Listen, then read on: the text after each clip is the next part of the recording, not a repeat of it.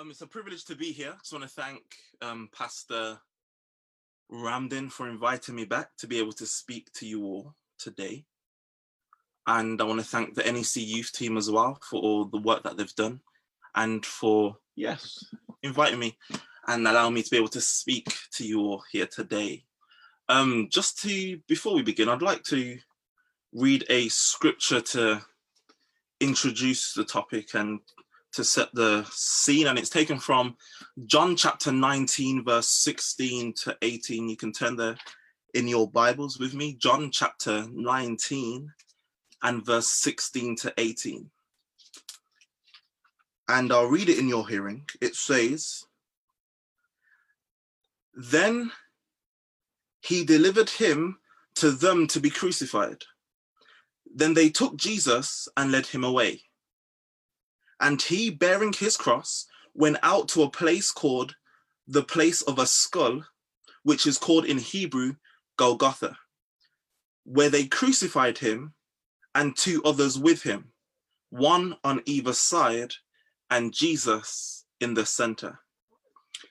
The title, which I've already told you already, it's entitled The Chaos of the Cross. The Chaos of the Cross. Let's just pray to start. Dear Heavenly Father, Lord, I thank you for this opportunity to be able to speak to your people. Lord, you have used me many times before, but Lord, today I need a fresh anointing of your Holy Spirit to be able to speak to your people. I pray that in all that I do, even right now, that it will be a representation of you. And that as your people listen, they will only listen to me as much as I am listening to you and following you. Lord, please bless us today. This is my prayer in Jesus' name. Amen the chaos of the cross, the chaos of the cross. I don't know how your family does things at Christmas or big family gatherings or birthdays, but if you was invited to what my family would be doing at one of these events, you would see that a lot would be going on. And the thing is, if you're not used to being in such an environment, to you, it may just seem to be chaotic first from the moment you step into the house, straight away your senses are attacked, stimulated by the smell of foods that you know contain more than just salt, pepper, a tomato base with a sprinkle of parsley. Lord have mercy. You see, while your mouth has already started to salivate, you're quickly visited by the presence of toddlers who are drawn to every opening of the front door. But before you can even give them a hug, you'll find that you'll be distracted by all the different genres of music from all the different Sonos speakers around the house. From the back room, you can just about distinguish the advertisement music of the television confirmed by the loud commentary from my grandmother. From the kitchen, you can hear the neat syncopation of the bass from the dense, heavy reggae music while the food sizzles and the fire combusts. And from upstairs, even though you can be sure that there's nobody up there, you can just about hear the sweet sound of gospel music just to remind all folk entering that you're now in a Christian household. And of course, you're in a Caribbean house, so having manners is a necessity. And just in case you're unsure what this means, I'll go and tell you to do your rounds of hellos. So as you enter into the back room, you'll see the expected sight of my grandmother doing her word search, commenting on the television, and yet still actively in conversations. The aunties are in there, they're having their loud conversations while one auntie is trying to address the room, and the older men, they're in the back playing dominoes, having what may seem like to be to you an rather aggressive and an abusive game of dominoes. But then you enter into the kitchen and in the kitchen, you'll see more food space than countertop space. But at least by now, hallelujah, you've confirmed that this is no salt and pepper household. In fact, if you look closely enough and you're all clued up, you'll see the extra mac and cheese that grandma made because, in uncle's words, auntie has more faith than ability. Uh, but you then travel outside, and if you're uh, my age, this is where your people are at. The young kids are playing football while my cousins and that one auntie that's around your age greets you and makes you feel welcome while they're in conversation, listening to the music, watching the kids, eating, and yet still actively on their phones. But wait, can you hear that? Because if you're listening, you'll uh, just about hear the shouting of your name from someone in the room, the back room, they're calling you rude and out of order because you forgot to say hi to them earlier. So as you reluctantly make your way back into the house, somebody tells you just to stay there because they are just about to bring out the desserts. You see, if you didn't notice it before, you now realize that there's nowhere for you to sit. There's just about enough space for you to stand. And as you find that place in that little corner where you're a little closer to my cousin who's well, they're not really my cousin, they're just always at these gatherings, but you'll find that you're now more intimately confronted by all the different conversations taking place. In one section over there, you can just about hear a monologue on menopause, over there a soliloquy on sex, over there a homily on heavenly things, over there uh, someone's giving a lecture on Grandad Livingstone's legacy, and your aunt is still trying to address the room, and by now, uh, my grandmother's moved to cussing out the man on the television. You see, to many of you who have never experienced anything like this before, this representation to you may just seem a little chaotic. And I haven't even yet got onto the foods on my plate. And church, that's as a vegan. You see, the truth is, it's not a neatly arranged gathering. And yet, while I call it one of the things that help to define me as a young Christian Black person, to you, it may just seem like chaos. Nevertheless, church, believe me, while it may seem chaotic to you, each scene has its purpose. In fact, this portrayal, it reminded me of a painting that I saw whilst visiting a gallery in Venice earlier this year. In fact, I went to visit the, the gallery with some friends who was just on holiday there. And whilst we was in the gallery, I stumbled up upon a picture. And as I was looking at the picture, I had to stand there for at least 10 minutes, just watching all the different things going on. It was a picture of the cross, but it, it wasn't as neatly arranged as you see in most depictions. It was not empty, it was not unexciting, it was not motionless. Rather, it was active with many, with many different things taking place, all at one time. In fact, church, it was the most real picture of the scene of the cross that I had ever seen before, which forced me to compare it with what my Bible says. So hint, hint now, open your Bibles. I looked at Matthew 27, Mark chapter 15, and Luke chapter 23, and John chapter 19. And indeed, my Bible also showed me the chaos of the cross. Church, today, try to uh, just imagine the scene with me. Try to imagine the scene of the cross. You're walking up to the place of a skull, and in the far but not so far distant, you can see a mixed multitude full of people from all different walks of life. The Roman soldiers are there, they're guiding Jesus and trying to control the crowd. Jesus's male and female followers are there, Pilate's there, the chief priests, there elders, the scribes from the synagogue, they're all there. And while people are loudly crying, shouting, protesting for justice, who don't want Jesus to die, no, Jesus, not in this way, others are still shouting, maybe with spit coming out of their mouths, crucify him, crucify him. Uh, you see, the narratives got around that he must have been guilty to get himself in this predicament anyway. And yet there are still those who have somehow managed to remain passive, inactive, and silent while discrimination, injustice, and overt immorality is taking place. Those who have just come along to see the spectacle. But as I imagine it, if you just look a little closer over there, church, you, you might just be able to see the demoniac who is no longer crying out and cutting himself with stones, but now who's free from the shackles and chains of systematic marginalization and prejudice of his society, with a tear rolling down his cheek, is weeping, Jesus, oh my Jesus.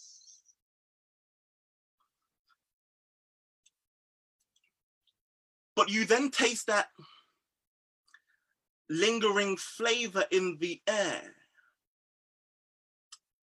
It's a taste that up until now you've you've not been familiar with.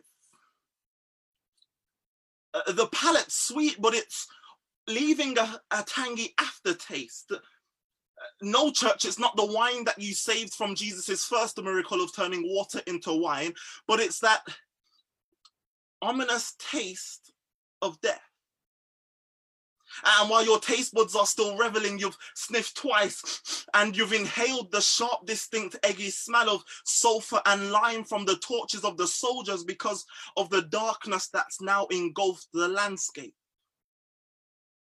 And as you're traveling behind the crowd, you can just about hear the slow jerking of Pilate's chariots to your right, and uh, but you're confronted in front of you by the arrogant jeers and mocking of Jesus from those who are sarcastically saying, Hail, the King of the Jews. You see, as they hit him and as they spit on him and as they treat him as, as though he's less than a human, you feel some type of way. But as I imagine it, if you just lit, listen a little closer, or over there you might be able just to about hear the Samaritan woman in the distance who's still telling folk, this is the man who told me everything I had ever done.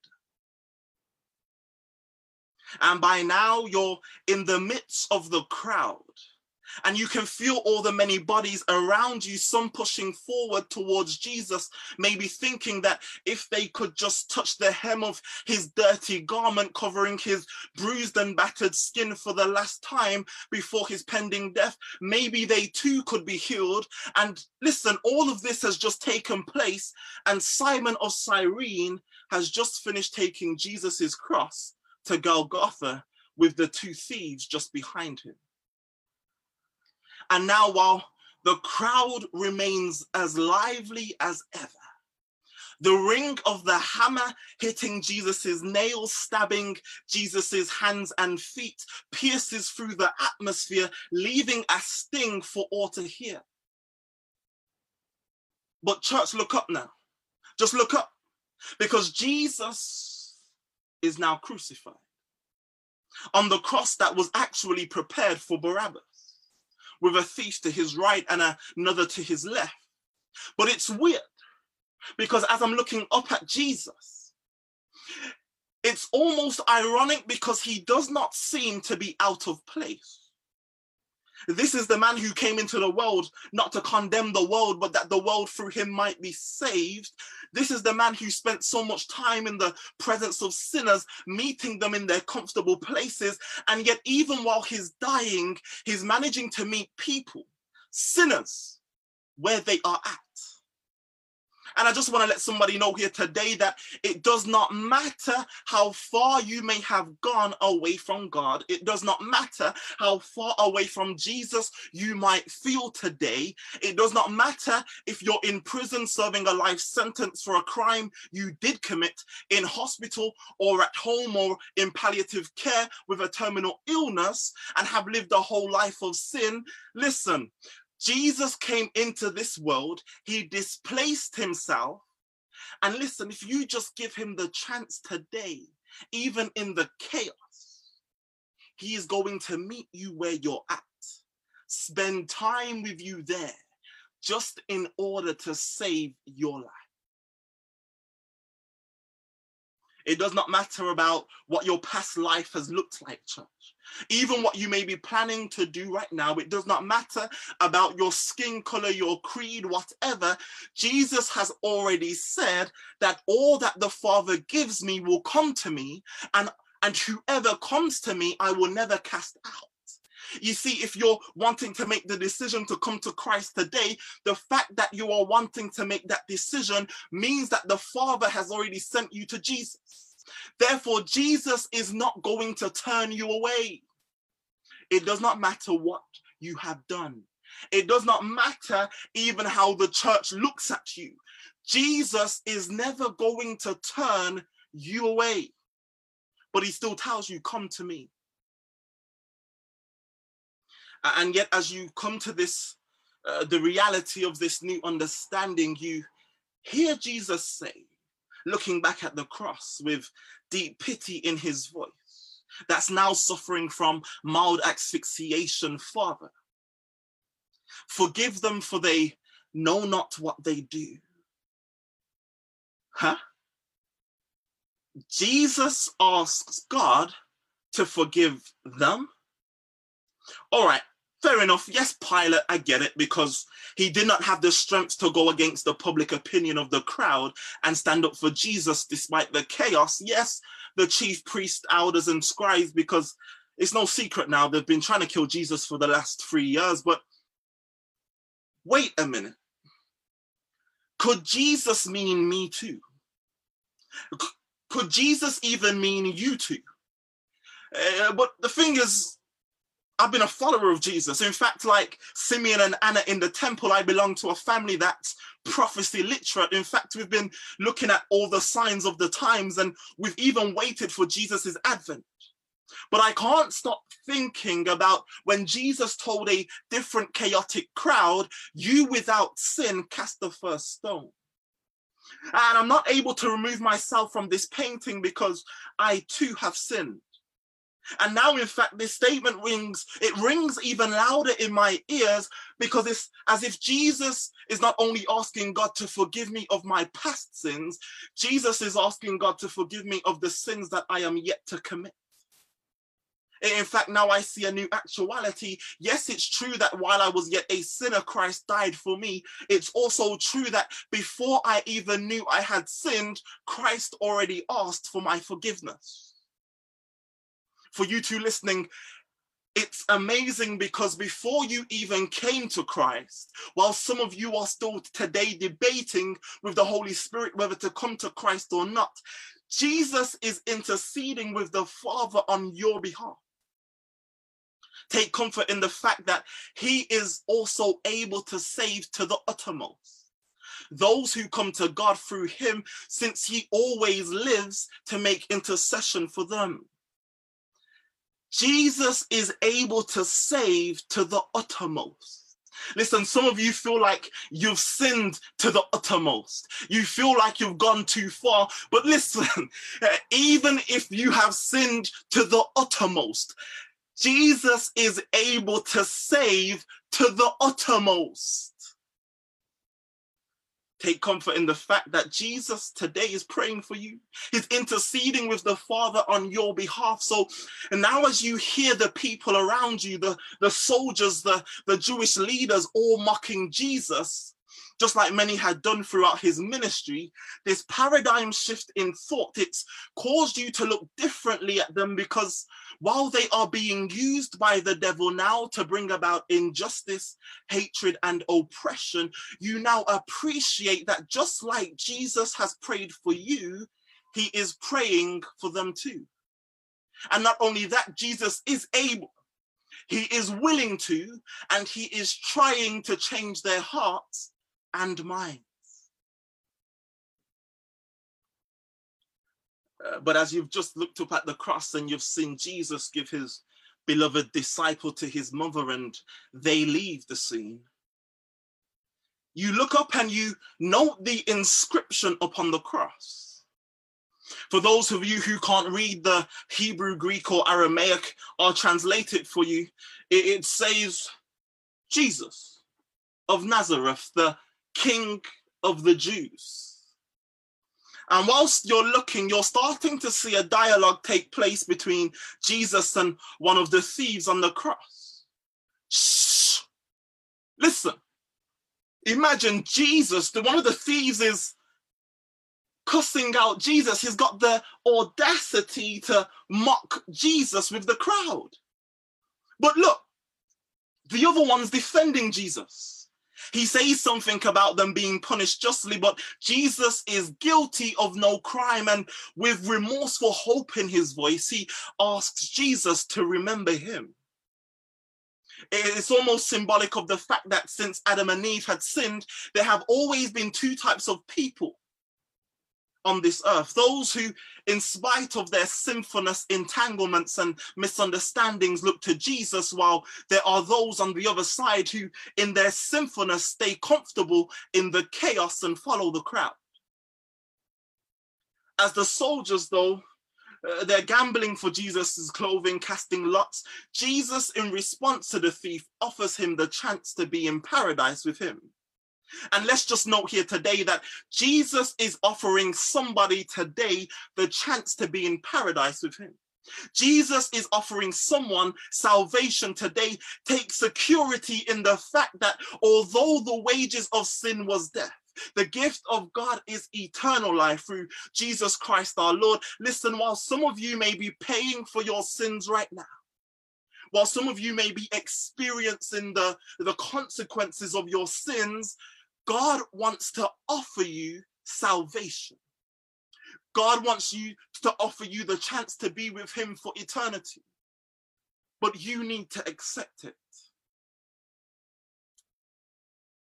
But while Jesus has just offered this criminal salvation, the chief priest is argue, arguing with Pilate about the inscription on the cross. He's saying, Don't call him the king of the Jews. Say, He said he was the king of the Jews. And it's almost as if Pilate incredulously replies, Beloved, please, I said what I said. You see, today, while some choose to accept the titles given to Jesus, others still argue with our designations. You see, out of our experiences, we call him Savior, Liberator, Miracle Worker. I hear somebody call him Healer. You see, while historically and logically, uh, our peers and colleagues, they can't deny his existence in an attempt to demythologize and anthropomorphize the gospel, they will tell you he was no king. He, that, they'll tell you that he was nothing but a simple man, and it's it almost seems to be the case because after almost six hours of hanging on the cross, Jesus has just gotten thirsty. Church, it's a it's a strange sight to behold. This is the man who was offering out living water advertising its ability to never make one thirst again, but now his thirsty? Is it his humanity, maybe a sign that our sins have distracted uh, or dis- distanced him from God? Or maybe Jesus just needed the energy to conjure up uh, the greatest statement in Earth's recent history Eloi, Eloi, lama sabachthani. My God, my God, why have you forsaken me? After which he says, It is finished. You see, this statement, these statements, it did not signify an ending. No, it was a prologue. It was a beginning, an introduction, a preface, a foreword to the, or a prelude to the victory over sin and the eventual annihilation of evil. You see, in that moment, Jesus set us all free from the bondage of sin and death. And, church, while it may be true that if the Son has set us free, we are free indeed, today, many of us are choosing to revert back to the slavery of sin. Yes, today sin seems to have taken a more systematic, covert, systematic, institutionalized form within our societies. It's a shame though, because some of us are going back to work on the plantations of covert worldliness, hidden pride, undercover selfishness, clandestine discontentment, disobedience, and the plantation of secretive wickedness to provide a counterfeit master with resources that he's exploiting from you to get rich while stealing from your motherland. All right, I know somebody didn't get that. You belong to God. And although Jesus has freed you from the, the grasp that Satan had over your life, some of us knowingly or unknowingly have gone back to work for the devil, using our uh, God given gifts, talents, and abilities to make Satan prosperous. Forgetting that you were bought with a price. Therefore, you ought to glorify God in your body and in your spirit, which are God's. Forgetting that Jesus himself bore our sins on in his body on that tree so that you might die to sins and live for righteousness forgetting all of what Jesus has done for you forgetting all that your ancestors have done for you, you've gone back to work for the devil. Uh, but now, as Jesus's bronze body remains there lynched upon the cross, he hangs there lifeless. However, it's almost as if you could see, you can see the, the, the, the look, the lingering look of triumph and accomplishment on his face, as if this is what he had lived his whole life for. Uh, and as Jesus's crown of thorns, they roll towards your feet, you're reminded of the chaos going on around you and the chaos that you're in. But there seems to be something different about this chaotic experience. And now, as Jesus is confirmed dead at the scene, and the crowd beat their chests, and as the chaos starts to dissipate, you can just about hear the powerful but regretful claim of the centurion saying, Truly, true, this was the Son, or this is the Son of God. Uh, I would like to continue with the narrative, but I'm just looking at the time. And last time I got some complaints that uh, I preached for too long. So, uh, and there's still a few more points that I want to make at the end. So, let's just go back to the scripture reading for a moment.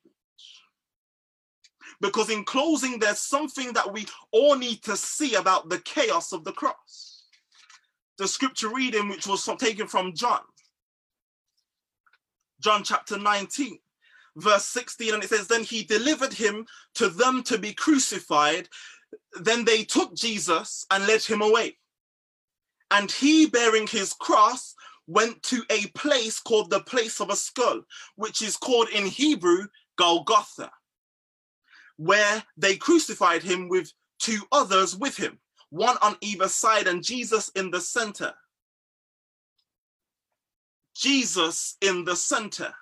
Listen, in the midst of the chaos at Golgotha, Jesus was at the center, if not literally, then at least metaphorically, because he is the reason they all came out that day. And listen, even in the midst of the chaos of our own life, when we look at the cross, in the midst of the chaos, each part with Jesus had its purpose. Therefore, in the midst of the chaos of our own lives, we need to have Jesus at the center. Listen, you may not always see what's going on. You may not even understand all the things going on.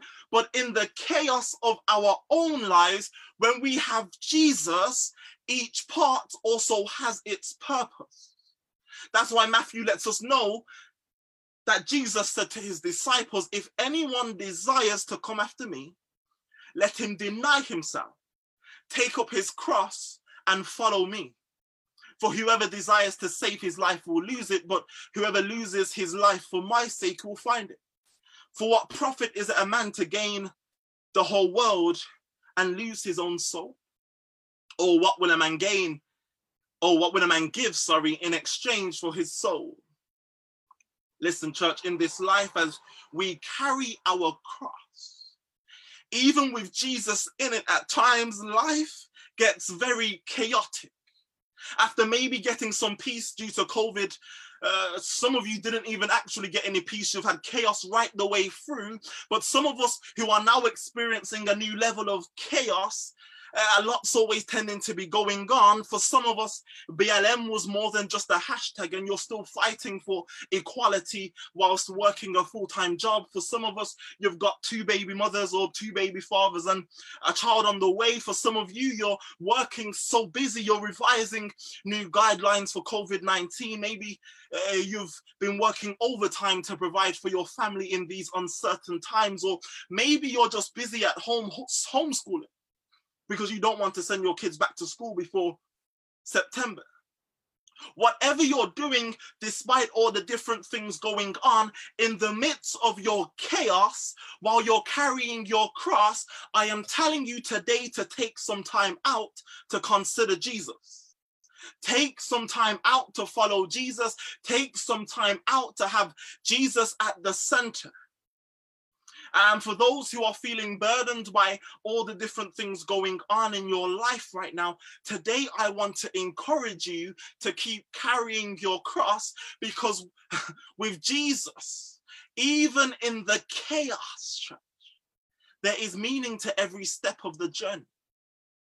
With Jesus, even when there's so many things going on in your life, every step has a purpose with Jesus. Because listen, the alternative, you merely joining in the chaos of the crowd. In other words, you'll be mocking Jesus and gaining everything but salvation. And with regards to eternity, that would be meaningless. Yes, church, I mean everything but salvation will be meaningless.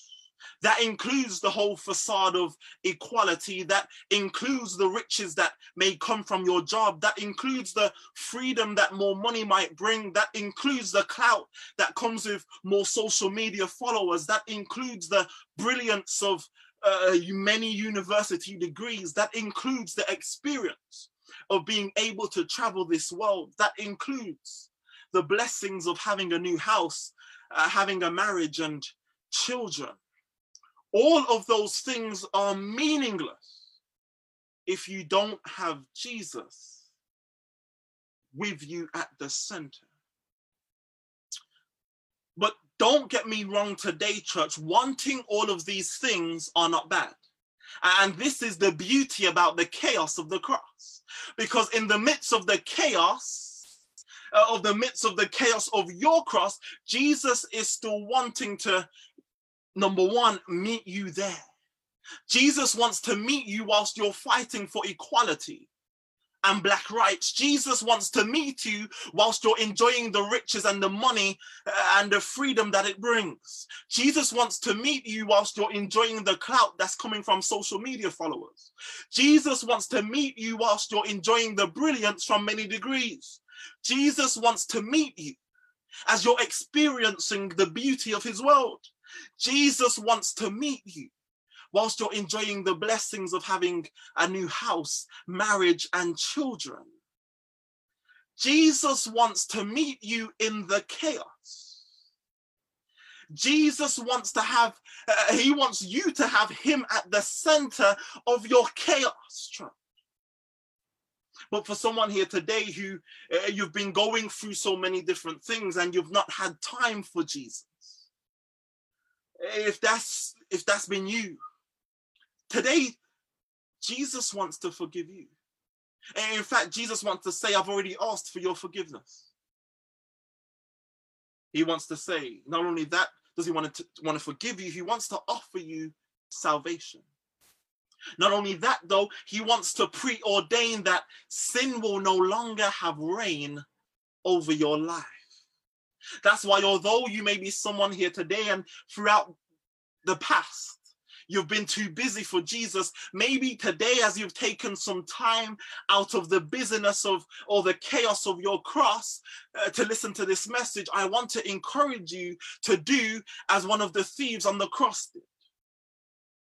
Number one, acknowledge, and I'm closing now, but number one, acknowledge where you are in your relationship with Jesus. So acknowledge where you are in your life. You may not have a relationship with Jesus right now, but acknowledge it. Acknowledge where you are, acknowledge what the chaos looks like, acknowledge all the different things that's taking your time and taking your attention away from Jesus. But don't stay there in your mess. Don't stay there in your chaos. Number two, acknowledge who Jesus is. Acknowledge that he is the savior who came into the world. Acknowledge that he was sinless and yet he died for sin for you. Acknowledge who Jesus is today, church.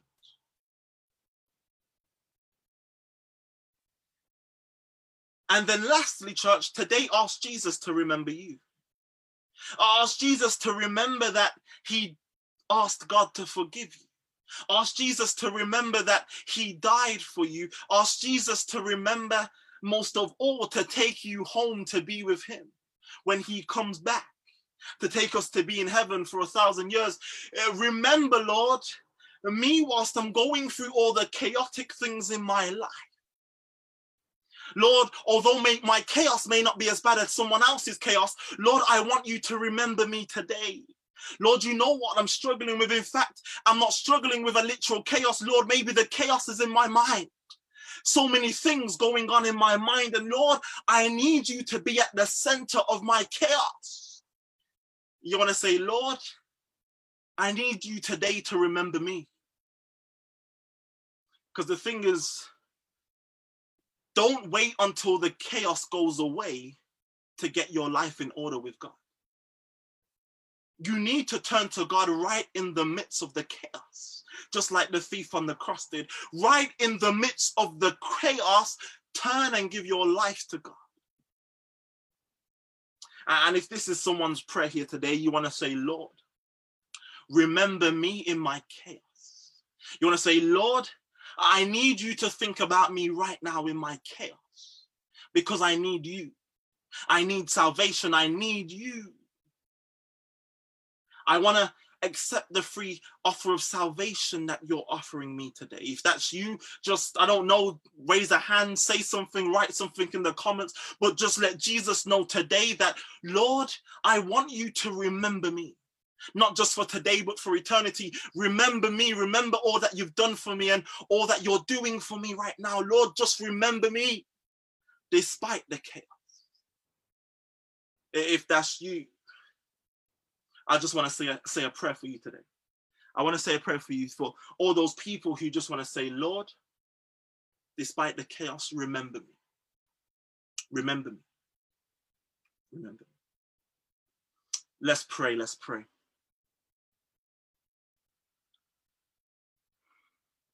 Dear Father, Lord, there's so many people here today, maybe listening to this online ministry who are going through different, so many different chaotic periods in their life. In fact, sometimes, Lord, it seems as if we're too busy for you. But today, Lord, there's so many people maybe that have wanted to say, Lord, remember me. Lord, despite the chaos that I'm going through right now, I want to uh, you to remember me in my chaos. Because, Lord, the amazing thing is that when we pray that prayer, remember me in the chaos, in fact, it helps us to remember you. Lord, there's so many of us who need to remember you. Remember all the things that you've done for us. Remember that despite how far we may have gone away from you, you are still offering us salvation today. Lord, we thank you for the chaos of the cross. Because even in the chaos, you've showed us uh, that we can still bring our chaos and come to you. Mm. Lord, we thank you. And we praise you. And for everyone who has said today, Lord, remember me. Lord, I pray for them. Uh, when we carry our cross, Lord, even with you, it doesn't always get easier. Sometimes it's still chaotic. But Lord, with you, it's always better. And if we have you at the center of our chaos, Lord, somehow we get through this life a little easier. So, Lord, we thank you for the sacrifice. We thank you for what you're doing. We thank you for what you will do for every individual here today who wants to accept that offer of salvation that you even offered that criminal on the cross. Lord, we thank you for the chaos of the cross once again. This is my prayer in Jesus' name. Amen and amen.